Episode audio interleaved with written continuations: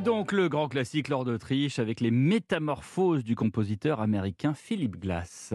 Oui, c'est un cycle pour piano composé par Philip Glass en dix-neuf cent quatre-vingt-huit, œuvre qui a remporté un succès immédiat à sa création. Alors Glass est un compositeur majeur du vingtième siècle, un maître de ce qu'on appelle la musique répétitive et minimaliste. Leur musique à eux, les minimalistes, euh, se veut potentiellement sans limite.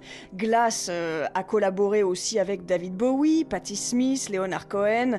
Et quand on écoute sa musique, comme ici cette métamorphose pour piano, on peut avoir l'impression qu'il n'y a plus de frontières entre la musique savante et la musique populaire.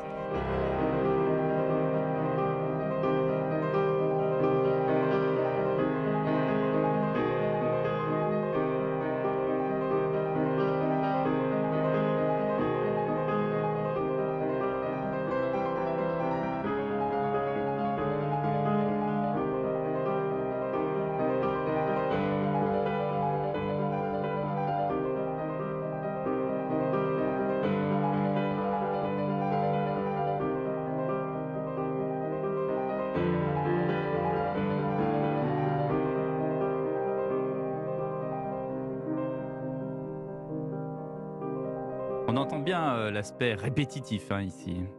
Oui, Philip Glass se voit profondément influencé par la musique indienne et ses structures répétitives. C'est après un voyage en Inde qu'il décide d'appliquer les techniques de musique orientale à sa propre musique et cet aspect justement répétitif. Alors les minimalistes sont aussi des compositeurs influencés par le jazz, euh, ils mettent dans leur musique des motifs tourbillonnants et parfois la répétition n'est plus qu'un arrière-plan rythmique sur lequel peuvent être greffés de nouveaux matériaux plus mélodiques.